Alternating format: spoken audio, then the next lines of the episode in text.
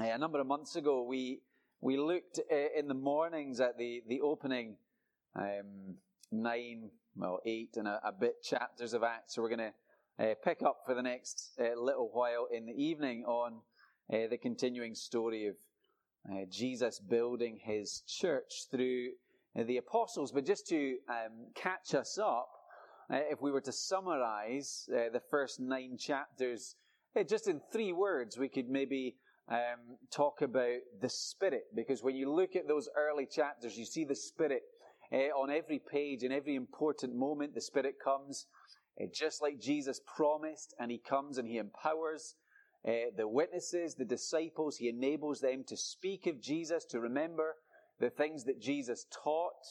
it's the Spirit that causes the gospel to spread. It's the Spirit that comes to people's hearts and, and, and points people to Jesus as Lord. And so we see uh, as the church begins to spread, the Spirit is central to that as promised by Jesus. So there's Spirit. There's also uh, opposition that you can trace really clearly through the opening chapters of Acts. It's really uh, soon after uh, them receiving the Spirit and, and, preaching at Pentecost that they are beginning to be imprisoned uh, for their faith by the Jewish authorities. Stephen becomes the first martyr, that deacon of the church becomes the first martyr of the church. And what we see is that persecution and opposition is what ultimately uh, pushes the, the church out uh, beyond Jerusalem uh, to Samaria and to the ends of the earth, which again is what Jesus uh, said was to happen. So there's the spirit, there's the opposition, but, but also, we've said this already, there's kingdom, there's kingdom growth. Whenever Jesus as Savior is preached, people are responding, that the Spirit is active in drawing people to Jesus as Lord. We saw that at Pentecost, where 3,000 come to faith in one day. Uh, we see uh, the kingdom expanding beyond the borders of Israel. And one of the things that the church in Jerusalem has to do is to figure out how they're going to deal with uh, this new reality. And we'll see that again uh, in the coming weeks. Um, and then we get to chapter 9 uh, and Saul's conversion, which is really a huge moment in the book of Acts because uh, whereas I guess uh, Peter was taking center stage, uh, but with the conversion of Saul, he becomes uh, central, uh, as Roddy was praying, to the, to the spread of the church, particularly to the non Jewish world. Um, but we saw the last time we were looking at it, the first half of chapter 9, he's a very surprising, to put it mildly, surprising convert uh, to the Jewish faith, who becomes uh, this spokesman uh, of the church that he had previously been persecuting. So Saul's story becomes uh, evidence of the powerful grace of God that he's trying to communicate, that his, his words and his transformed life, they, they match. We're actually going to see that next week in the story of uh, Jonah. Um, you know, Paul would write to Timothy in 1 Timothy that God was pleased to show mercy to him as the chief of sinners. And he really did believe that was true of him because he'd been uh, persecuting the church uh, of Jesus Christ. But now uh, his life and message becomes hope for the world. Um, and so, how does life change for him as a new Christian? It is something that's really interesting to see the kind of transformation that takes place. And that's where uh, we find ourselves in Acts chapter 9 uh, and verse 20 to 31. We see uh, a couple of things that, that change uh, in Saul's life. Things that are true for any uh, believer, new believer, mature Christian, things that are true for us. That Saul all of a sudden is now living by a new message, uh, and he also lives with and in a new community the community of the church. So we're going to think about those two things briefly together. First of all, let's think about this new message that Saul begins to communicate. So until a few days prior to what we've just read, Saul's life was controlled by hating Jesus, hating Jesus' church, determined to destroy the church of Jesus while it was still young before it had the chance to get going. But now, in the first part of Acts chapter 9, he meets with the the risen Lord Jesus, who has ascended uh, to heaven and then come to him, revealed himself in all his glory, and Saul straightway acknowledges, recognizes that Jesus is Lord. And we see how that changes the way he communicates with the world. So in verse 20 of Acts chapter 9, it says, At once he began to preach in the synagogues that Jesus is the Son of God. Now, this is a huge statement for anyone to make. It's a huge statement for a, a Jewish person to make. They would, he would have grown up every day uh, reciting this reality that the Lord uh, is one, that there's only one God. And now he worships Jesus as God.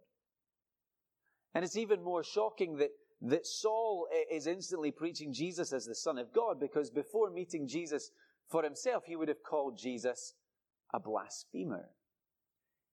Somebody who, who was making false claims about himself. When Jesus claimed to be equal with God, when he claimed to be Savior, Saul would have considered him to be dishonoring God by making those kinds of claims. He would have called Jesus a liar when he came claiming to be the only way to God and the Savior of the world. In fact, when Saul thought about the cross, he would have seen Jesus rightly dying under God's curse because of the claims that he was making about himself. He would call the cross justice against a fake, against a dangerous pretender leading people away from the true faith, from the Jewish faith. But then once Jesus reveals himself, once he comes face to face with Jesus, everything changes. It made me think of a quote that's fairly uh, famous from uh, C.S. Lewis as he wrote about the identity of Jesus. Uh, he said, A man who was merely a man and said the sort of things Jesus said would not be a great moral teacher. He would either be a lunatic on the level with the man who says he is a poached egg, or else he would be the devil of hell. You must make your choice. Either this man was and is the Son of God, or else a madman, or something worse. Now, if we'd have spoken to Saul before meeting Jesus on the Damascus Road, he would have agreed with C.S. Lewis, uh, saying, Yes, Jesus is a liar, Jesus is deluded, and he, that's why he hated Jesus at first. But that's also why, after meeting Jesus on the Damascus Road, he worships him as the Son of God. He recognizes this isn't someone you can be neutral to. He's either the most dangerous man who ever lived or the most glorious.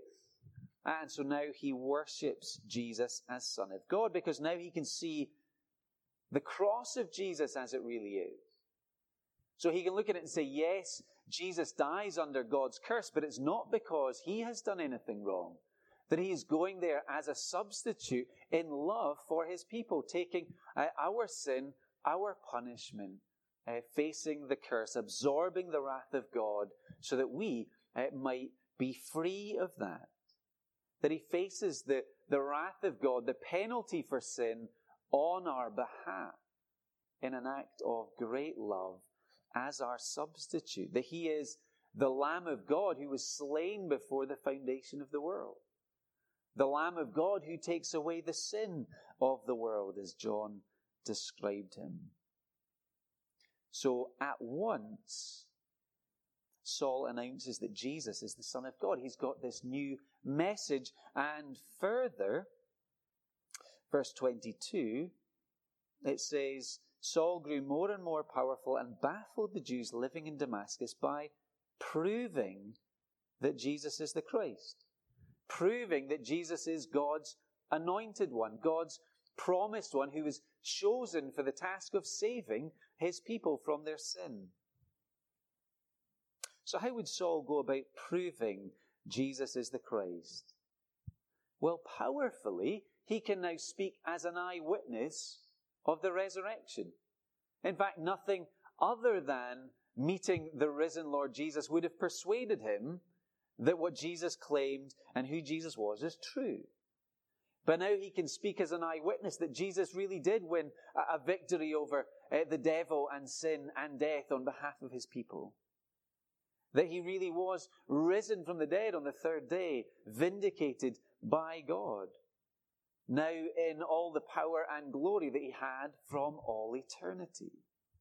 So he can speak as an eyewitness. And that's a really powerful thing.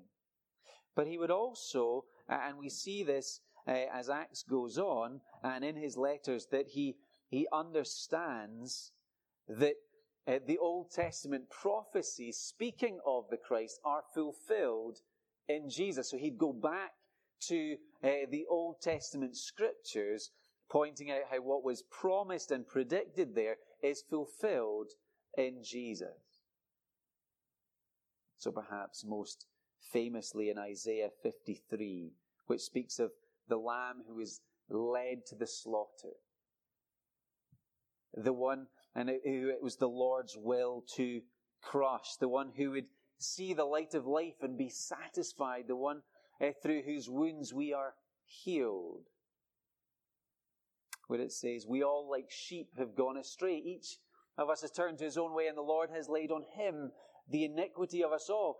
Saul and the apostles now read these messages and they understand they're speaking to us of Jesus, and that's how they would then communicate to both Jews and Gentiles, proving that Jesus is the Christ.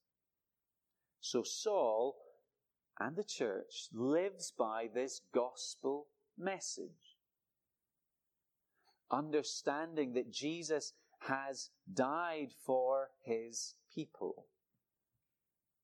That as we remember this evening, the body and blood of Jesus is given so that we might know forgiveness, that we might enjoy acceptance by God, access to God, eternal life with God. So for Saul, there was no other message now to live by. For us as a Christian church, there ought to be no other message for us to live by other than recognizing that Jesus is the Son of God and that He is God's Christ, God's Savior, who came into the world to save us. So Saul now lives by a new message, but he also lives as part of a new community. I remember a number of years ago uh, watching a documentary about a, a, black Christian author in the States. Uh, he was such an interesting guy because he made it his life's mission, essentially, to deliberately seek out uh, members of the, the KKK uh, and other white supremacist groups uh, in order to try and befriend them, uh, to talk to them about their background, about the reason behind their hate. And it was fascinating to see how many people, once they'd had a conversation with this guy, uh, would would leave those orders, would would change the way that they thought about life and about race. But you know, when you think about unlikely friendships, uh, a, a, black man and, and a white supremacist seems kind of unlikely. But that's no less true when it comes to thinking about Saul and the church. It seems so unlikely that these two groups would ever come together, uh, except for Saul trying to arrest, imprison, and persecute. But instantly, as he comes to faith in the Lord Jesus, he changes who he would call family. So we see at the very beginning of, of our reading, the second part of verse 19, Saul spent several days with the disciples in Damascus. The very same people that he'd come to arrest, that he's now spending time with them. And that tells us something really powerful about the gospel. The gospel that brings peace. The gospel that speaks of reconciliation. That not only does it mean reconciliation with God because Jesus has dealt with that barrier of sin, but it also makes it possible for us to, to call people brothers and sisters who are very different to us. People who perhaps culturally would be considered enemies. Certainly for Saul, um, these Christians would have been uh, enemies on a religious uh, basis because of their faith. But now, through faith in Jesus, they are reconciled uh, and they're friends. Now we see how this impacts on the wider community in verse 21. Uh, all those who heard him were astonished and asked, Isn't this the man who caused havoc in Jerusalem among those who call on his name? And hasn't he come here to take them as prisoners to the chief priests? Um, and so there's that initial shock at the change, but that very quickly becomes hostility. So just as Saul had tried to persecute and destroy the church, now he becomes a target for killing. Verses 23 to 25, we discover some Jews in Damascus who conspire to kill Saul. Former friends now label Saul an enemy. That he had previously taken that tough stance on Christianity, and now he finds himself a wanted man having to escape by being lowered in a basket. And the same thing we see in verses 29 and 30 as he talks and debates uh, with uh, Grecian Jews. Again, they try to kill him and he has to be sent uh, away to safety. And we remember that Jesus predicted this would happen. He said this to his disciples. Well, listen, if they hated me, then inevitably they will hate you too. And, and Saul very early discovers this, this fact that our faith will certainly cause some people to oppose us or to marginalize us. And that's part of the cost of discipleship. Recognizing that it, it will not be the route to popularity and necessarily an easy progression through life. So into this kind of situation where his former friends uh, have isolated, hated, wanted to kill him, where does Saul go to find his sense of belonging and community? And what we see again and again is that he goes to seek out brothers and sisters in the church. So there he is in Damascus, uh, in the church. When he, he comes to Jerusalem in verse 26, he wants to join the disciples.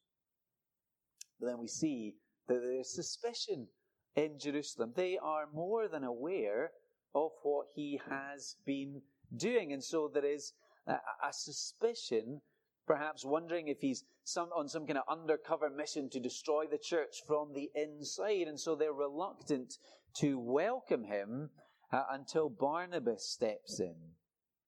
Barnabas, uh, whose real name is Joseph, Barnabas is his nickname, which means son of encouragement. And here we see him encouraging unity. Because in verse 27 it says, Barnabas took him and brought him to the apostles. He told them how Saul in his journey had seen the Lord and that the Lord had spoken to him and how in Damascus he'd preached fearlessly in the name of Jesus. Barnabas doesn't leave him to get on with it.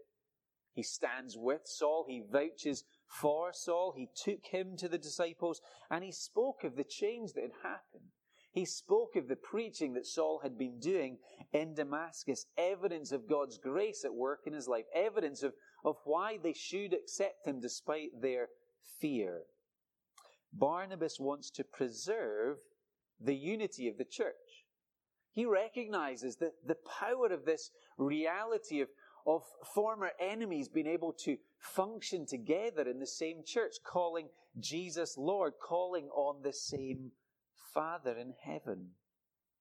So that welcoming Saul into the, the community of believers there in Jerusalem becomes an opportunity for people to see the power of the gospel. It's always a wonderful thing to see uh, churches that are diverse and are able to welcome all kinds of people. It speaks to the power of the gospel. And here it speaks to enemies becoming friends through meeting Jesus. But we're reminded in the example of Saul that as Christians, we need other Christians. He understood that almost instinctively, that he goes to be where God's people are. And we need that. We need one another to have that strength to persevere, to gain support if we feel isolated, and for the ability to, to witness together to the difference that that Jesus makes in communities and in societies. You know, Jesus said, well, they'll know your disciples by the way that you love one another. So that necessarily requires a, community of people who are meeting together so as to love one another. And so Saul recognizes this. He recognizes that gift that God gives us one another. And we see that all through his missionary life, that he would connect with churches and he loved churches, you look at the end of all his letters, you see this huge list of people that he's thankful for, people that he's praying for. He understands the power of this new gospel community. And when we think about what we have, the freedom that we have, the privileges that we have, it encourages us, I think, to remember those that don't have this ability to gather together openly uh, for worship, to remember the persecuted church, to remember those Christians who are so afraid for their lives that they are simply unable to share their faith with somebody else. So what we have is something special and it's something that we need to work hard to preserve. So as we sit together and share the Lord's Supper, for those of us who have faith in the Lord Jesus, it is for us a family meal where not only do we remember that, that Jesus comes to be with us, to feed us by faith, to encourage us, to give us strength, but we're also reminded that we're brothers and sisters in the same family. And we remember that it's Jesus that binds us together. It's this gospel message that uh, strengthens us. It makes us a community. So what we see from the early days of Saul's Christian faith is that Christians, and therefore a church, lives with the gospel message as central and with a gospel community around us uh, for help and support. This is our identity. These are the, the fundamental building blocks for a faith that will persevere to the end. If we walk away from the gospel message, we won't persevere. If we walk away from a gospel church, we won't persevere. So these are realities that are gifts to us from the Lord Jesus that we need to value for ourselves and to commit to, and not just for our own sakes, but also for the sake of one another.